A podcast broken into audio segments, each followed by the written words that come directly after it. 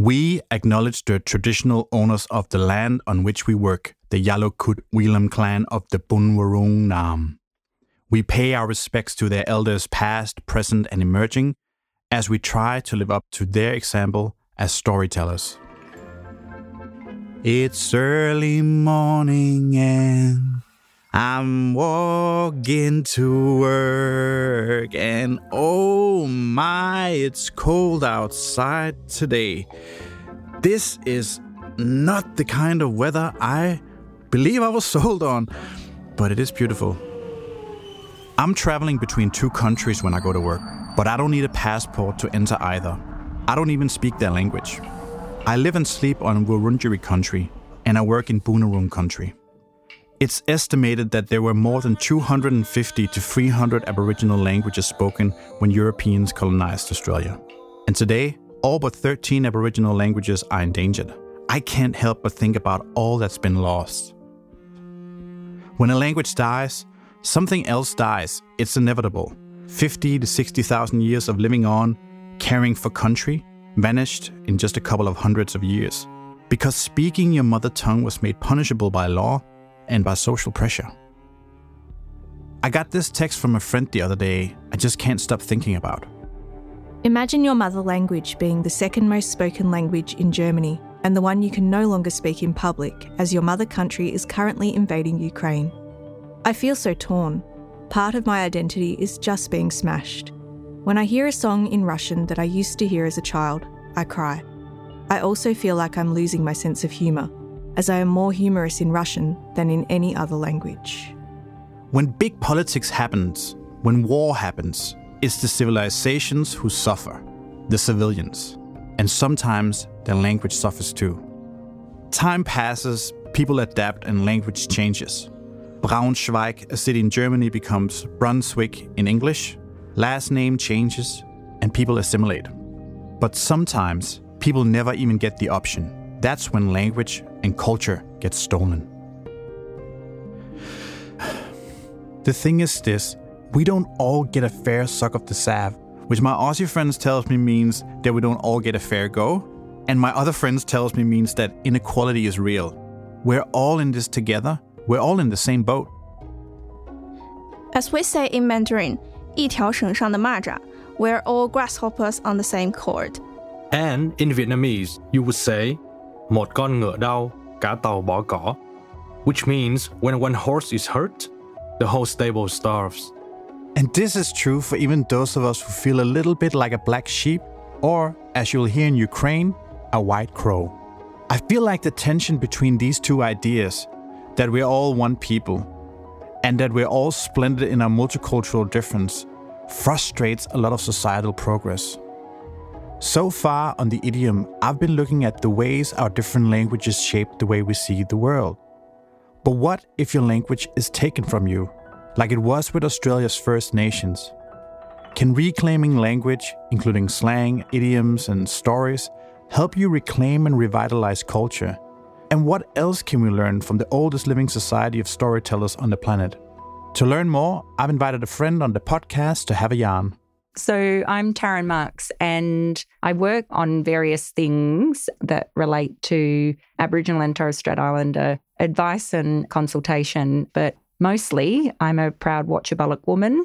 I'm a mum of three beautiful daughters and live and work on Wurundjeri country, and I'm privileged to do that and to be able to just do the little things I think that help organisations kind of work in a better way to appreciate Aboriginal and Torres Strait Islander people, but also increase particularly their workforces to think about where Aboriginal people are not at the table.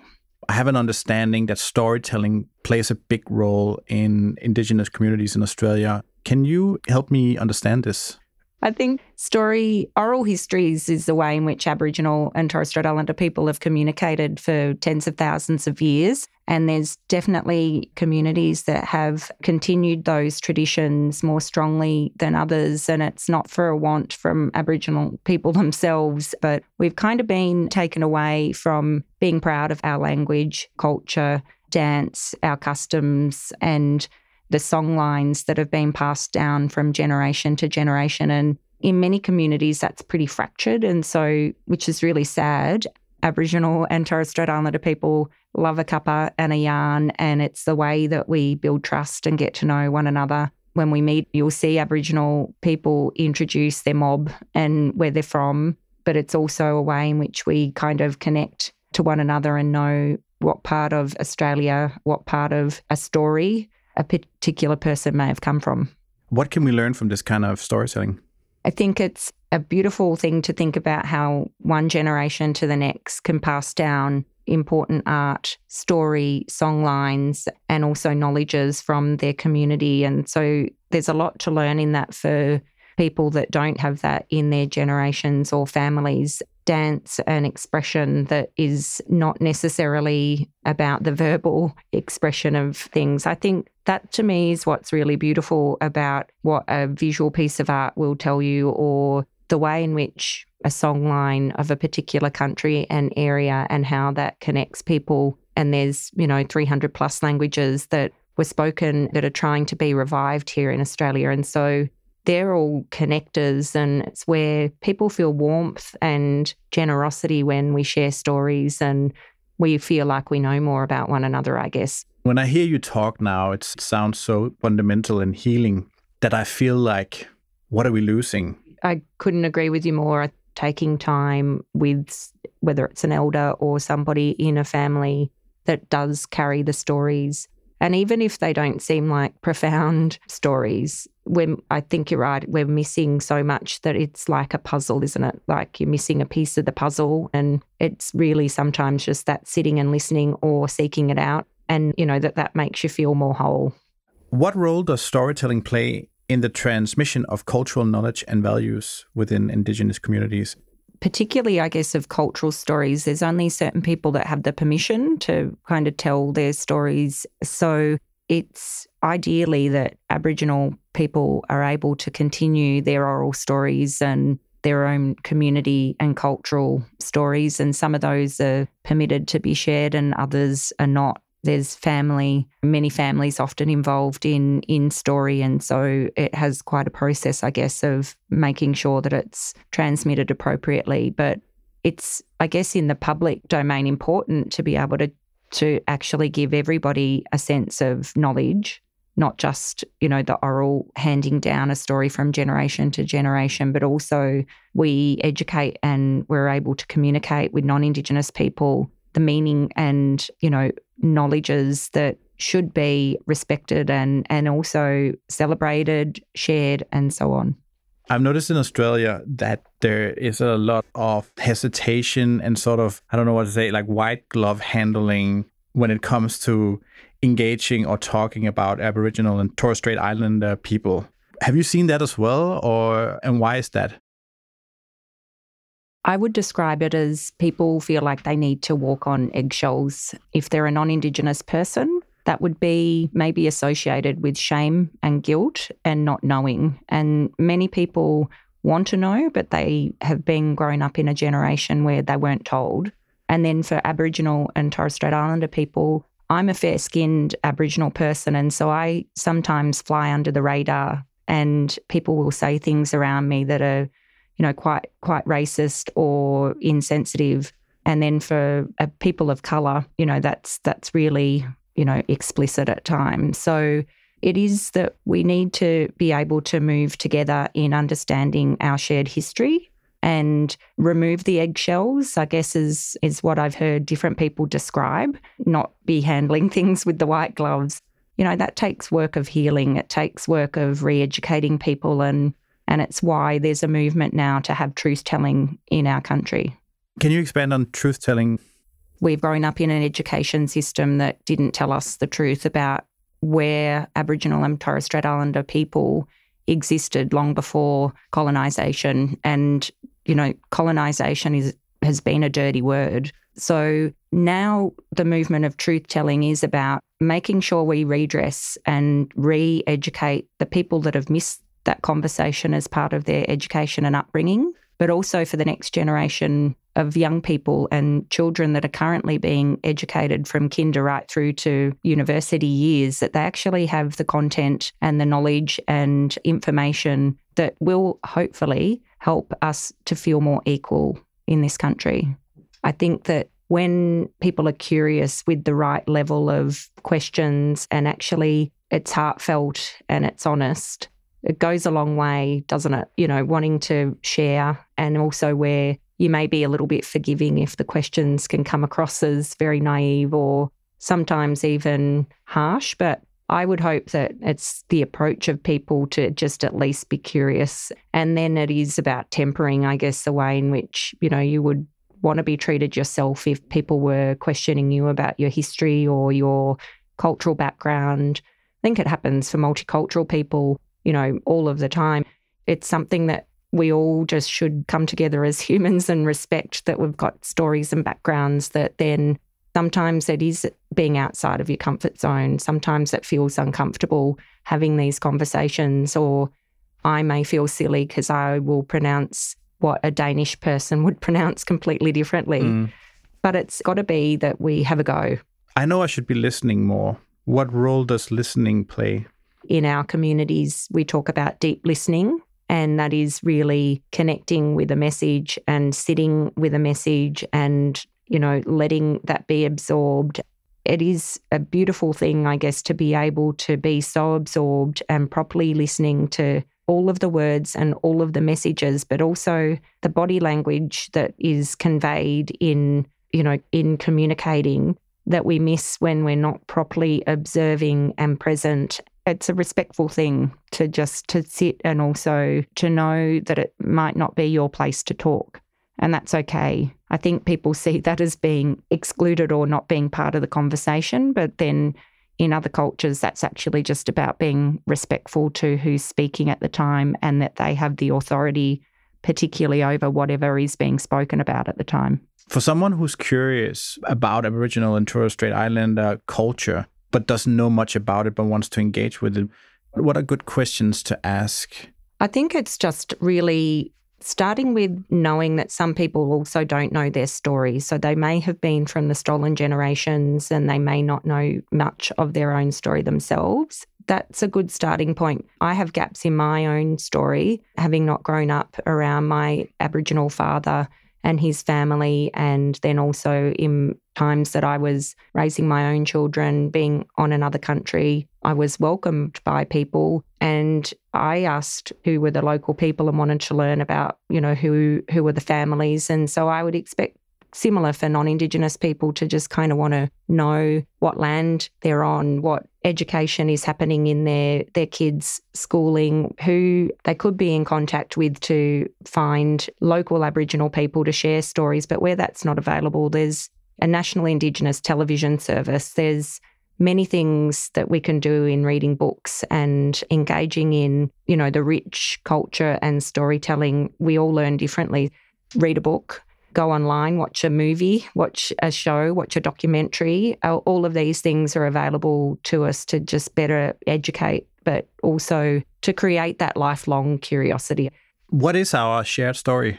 Well, I think it's just knowing that there's 60,000 plus years of history here in Australia, and that is really difficult to grasp in a very short time for people. But having some curiosity about that shared story and understanding how Aboriginal and Torres Strait Islander people came through, you know, the Ice Age, came through caring for country, and now probably are the best knowledge holders for answering some of the biggest questions of our time in sustainability and climate action. So there's so many things that we do share, but we do differently. So it's really then acknowledging that we were a colonised country amongst many others across the world, and that there's still some sort of awkwardness and tension that exists because that occurred. But if we actually can move forward knowing that 60,000 plus years has definitely got some sort of intel and knowledge system that's worth sharing, that might have some different answers to problems of our time that we haven't been able to solve, but also just day-to-day things that, you know, we've often thought of the only way is the Western way. So I think that's the kind of secret sauce of finding how do we get to the shared space and then also respect different knowledge systems. That's really interesting. Can you give some examples of some of those knowledge systems or some particular examples of those pieces of knowledge? I can't necessarily unravel specific systems of knowledge, but I can suggest some really good guests that we might talk to. I think particularly health, bush medicine, and the ways in which it's important to care for country, it's important to care for family and to care for community. There's a holistic way of thinking about social and emotional well-being for Aboriginal and Torres Strait Islander people. So that would be, I guess, the very brief description of we think about health a little bit differently, but caring for country and particularly looking after the mob, eating the resources available to you on country, understanding different weather patterns and weather systems, protecting the country by having planned burning and understanding how that works. There's so many ways in which this knowledge has not necessarily been respected or given privilege to, big discussions that we have around, in Australia, particularly flood and bushfire and weather events. I would suggest an awesome guest to speak to on some of these systems would be John Davis. Dr. John Davis is a great colleague and friend of mine, but an incredible thinker on Indigenous knowledges and a great language man as well. But I think that's kind of where you'll have a great yarn. Taryn put me in touch with Dr. John Davis to get deeper into First Nations language and knowledge. John had just come back from a trip out on country, so we jumped online and spoke over Zoom. Garis, na Cobble cobble water, na Bubugunyaman, na Gudu, na Cabo, na Waka Waka, Burungam Niem JD. So I'm JD, John Davis, Dr. John Davis. I'm with the Indigenous Knowledge System Lab at Deakin University, as well as working for a traditional owner company called Rightways, which is all about strength-based and empowering education for our people. JD, where are you tuning in from today? The country where I'm sitting, the country where you're sitting. I'm sitting on Yugambeh country at the moment. You and I were speaking earlier, my country is actually west of Banya Mountains. And because of Australia's history, our families were taken away from a range of our different spaces. So it's quite a trek now for my family to get back, or we do it regularly to get back to country, because nothing beats getting back to the closest parts of fire. And that's an important part of continuing the thread of our language reclamation and also our spiritual place within Australia. Just wanted to sing that out too before we get into our yarns. JD, can you share some idioms or sayings or something similar in your language?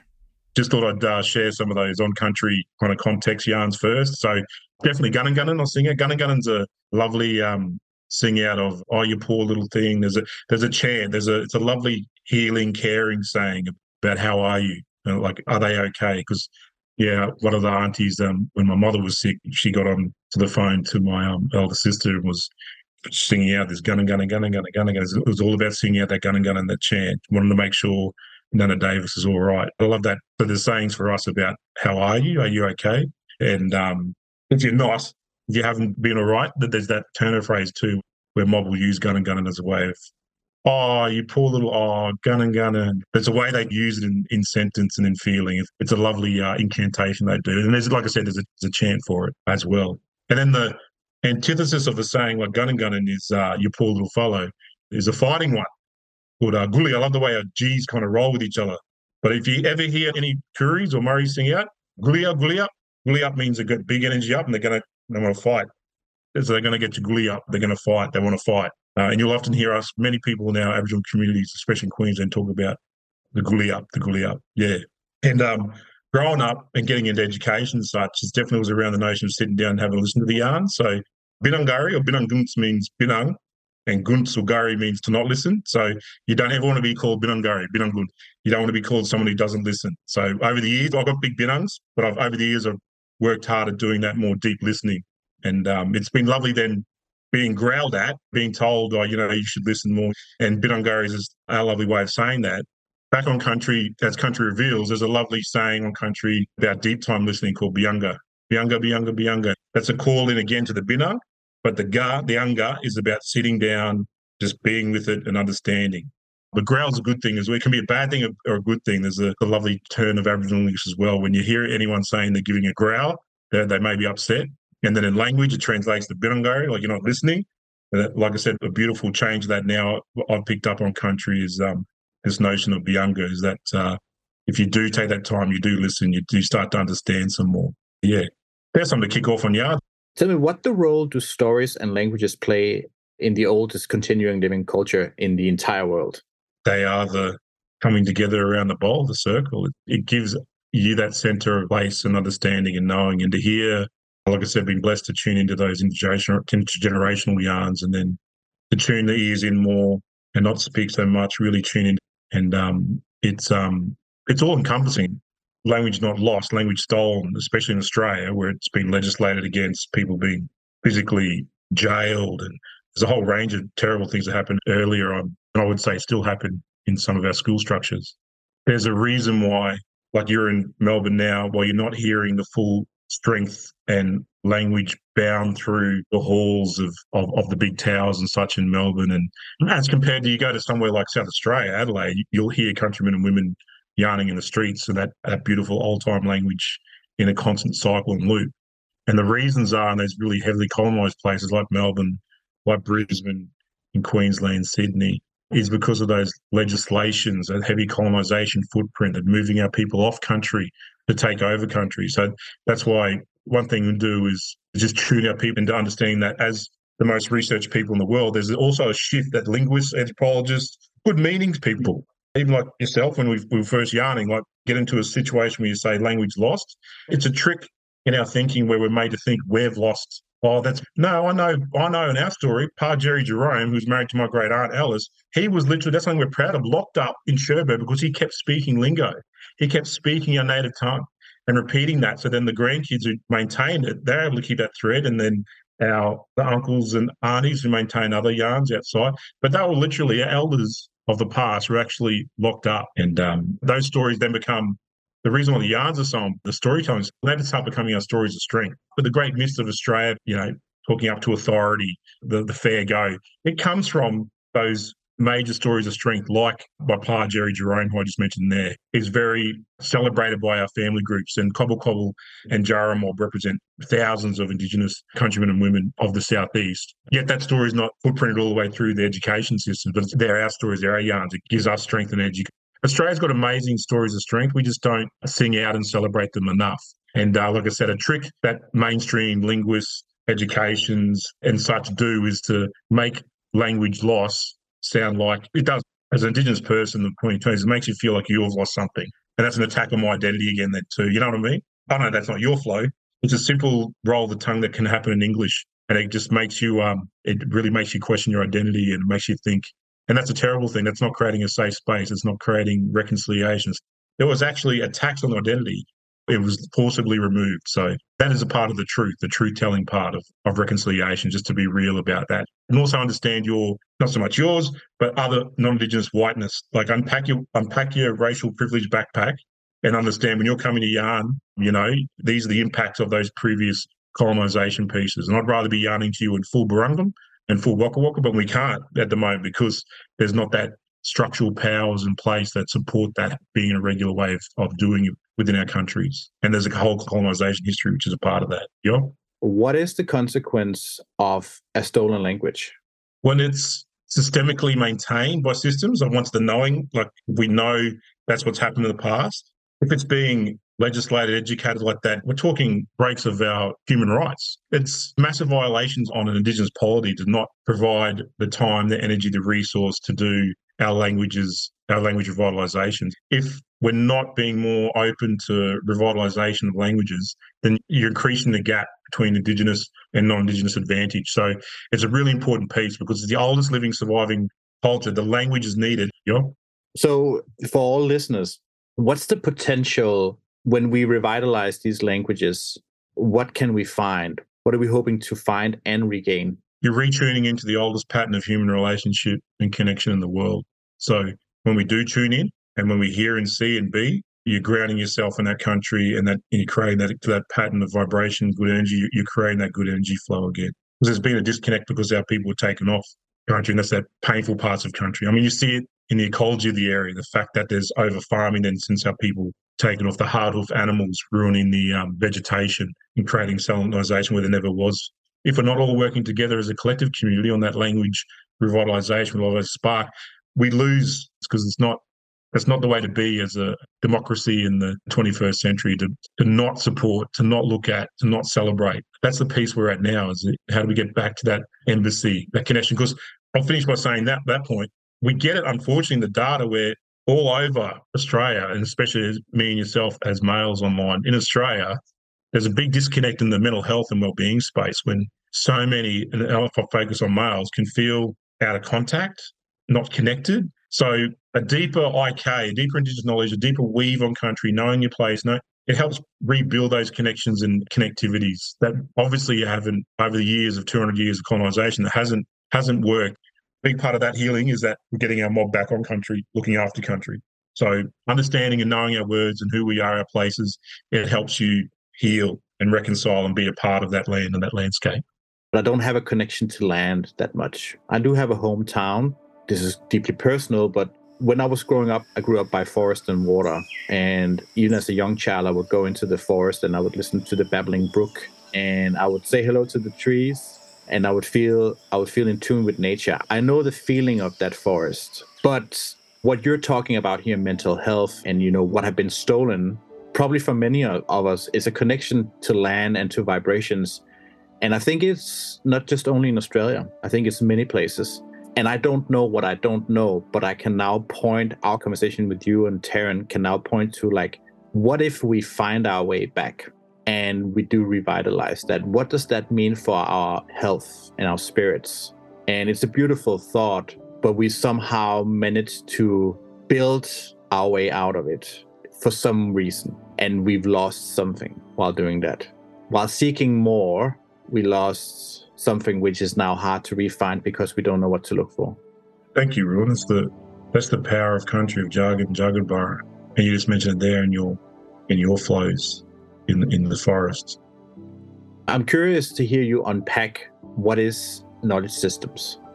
I guess that, if I start off with that and then branch out, is the notion of the systems that is bigger than me. So you're always going to have your centre of place. And that's what we talk about, us only. And then in the circle, you always need to have a relational weave, a connect.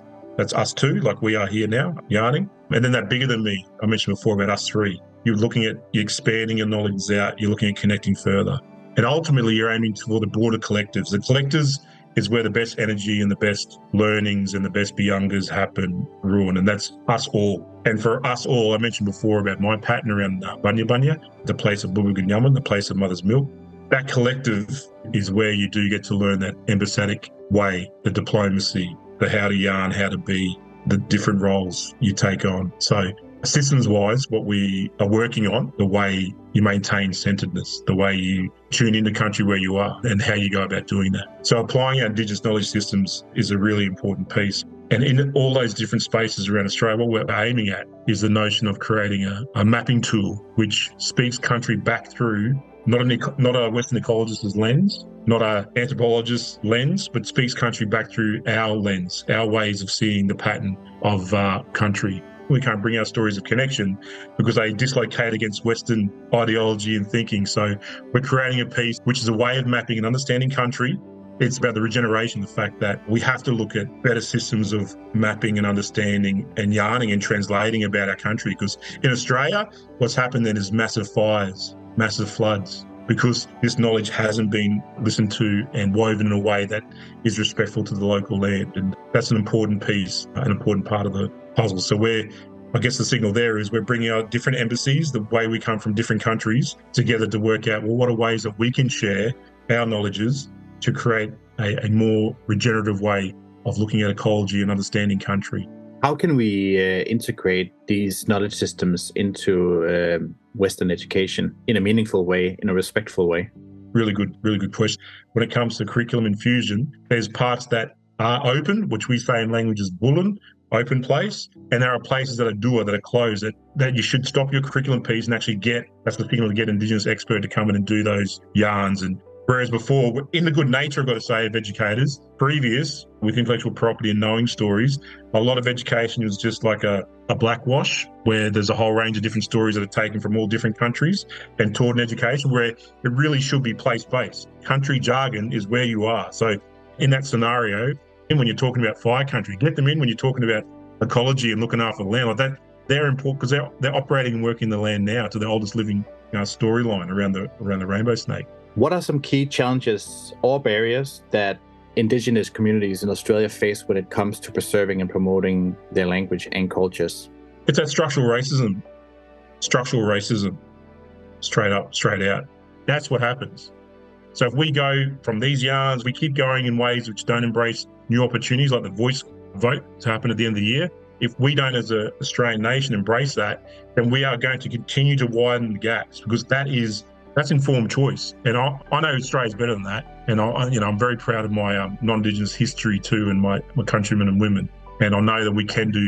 I know there's a lot of Australians who want to do better too. It's just, that's why something like a voice is needed, because structurally the racism is very entrenched. And that's why we're needing an injection of another way, so that more voices like myself and ourselves can get to the table to speak our truths on country. And I appreciate you and the space and time just to, like I said, it's been a lovely weave, the fact that coming from country, coming back to home camp, off country, and then yarning to you nationally, it's been a lovely, Gumbanindus, thank you for that. It's been a lovely yarn. You've re-energised me, mate, for the end of the week. I've got to say, I said I was feeling flat, but definitely feel more energy that knowing that there's good people like yourself who are then a part of that and will be a part of that. And calling it out, because we need the other 97% rule. We need the non-Indigenous brothers and sisters to call out that structural racism too. That's a really important part of the piece of the puzzle too, because it becomes very taxing and attacking on identity when it always has to be you raising your voice as the 3%. A much caring, supportive way is when others take on the challenge. So, and I'm very hopeful, that I know the mob that I've worked with over the years, non-Indigenous especially, that there is that energy to support. And so it'll be that notion of seeing how we go with the voice is going to be a great example of where Australia is at. Yeah, for me, that's definitely a notion of knowing where we are when it comes to this language revitalisation challenge. As always, it comes back to how we talk to each other. In this, like in so many things, First Nations communities can teach us a lot about the power of languages and what's at risk if we lose them, about the stories we use those languages to tell, and about how we bring our wisdom together. The Idiom is a production of Think HQ, Cultureverse and SBS. It's hosted by me, Ruan Pedersen, produced by Jacob Ages, Jake M and Stefan Delatovic, and written by me and Stefan Delatovic. The SBS team is Caroline Gates, Joel Supple and Max Gusford. For this episode, the artwork has been created by Mandy Barton. Follow and review us wherever you found this podcast, and please go and tell us your favorite idiom at theidiom@sbs.com.au.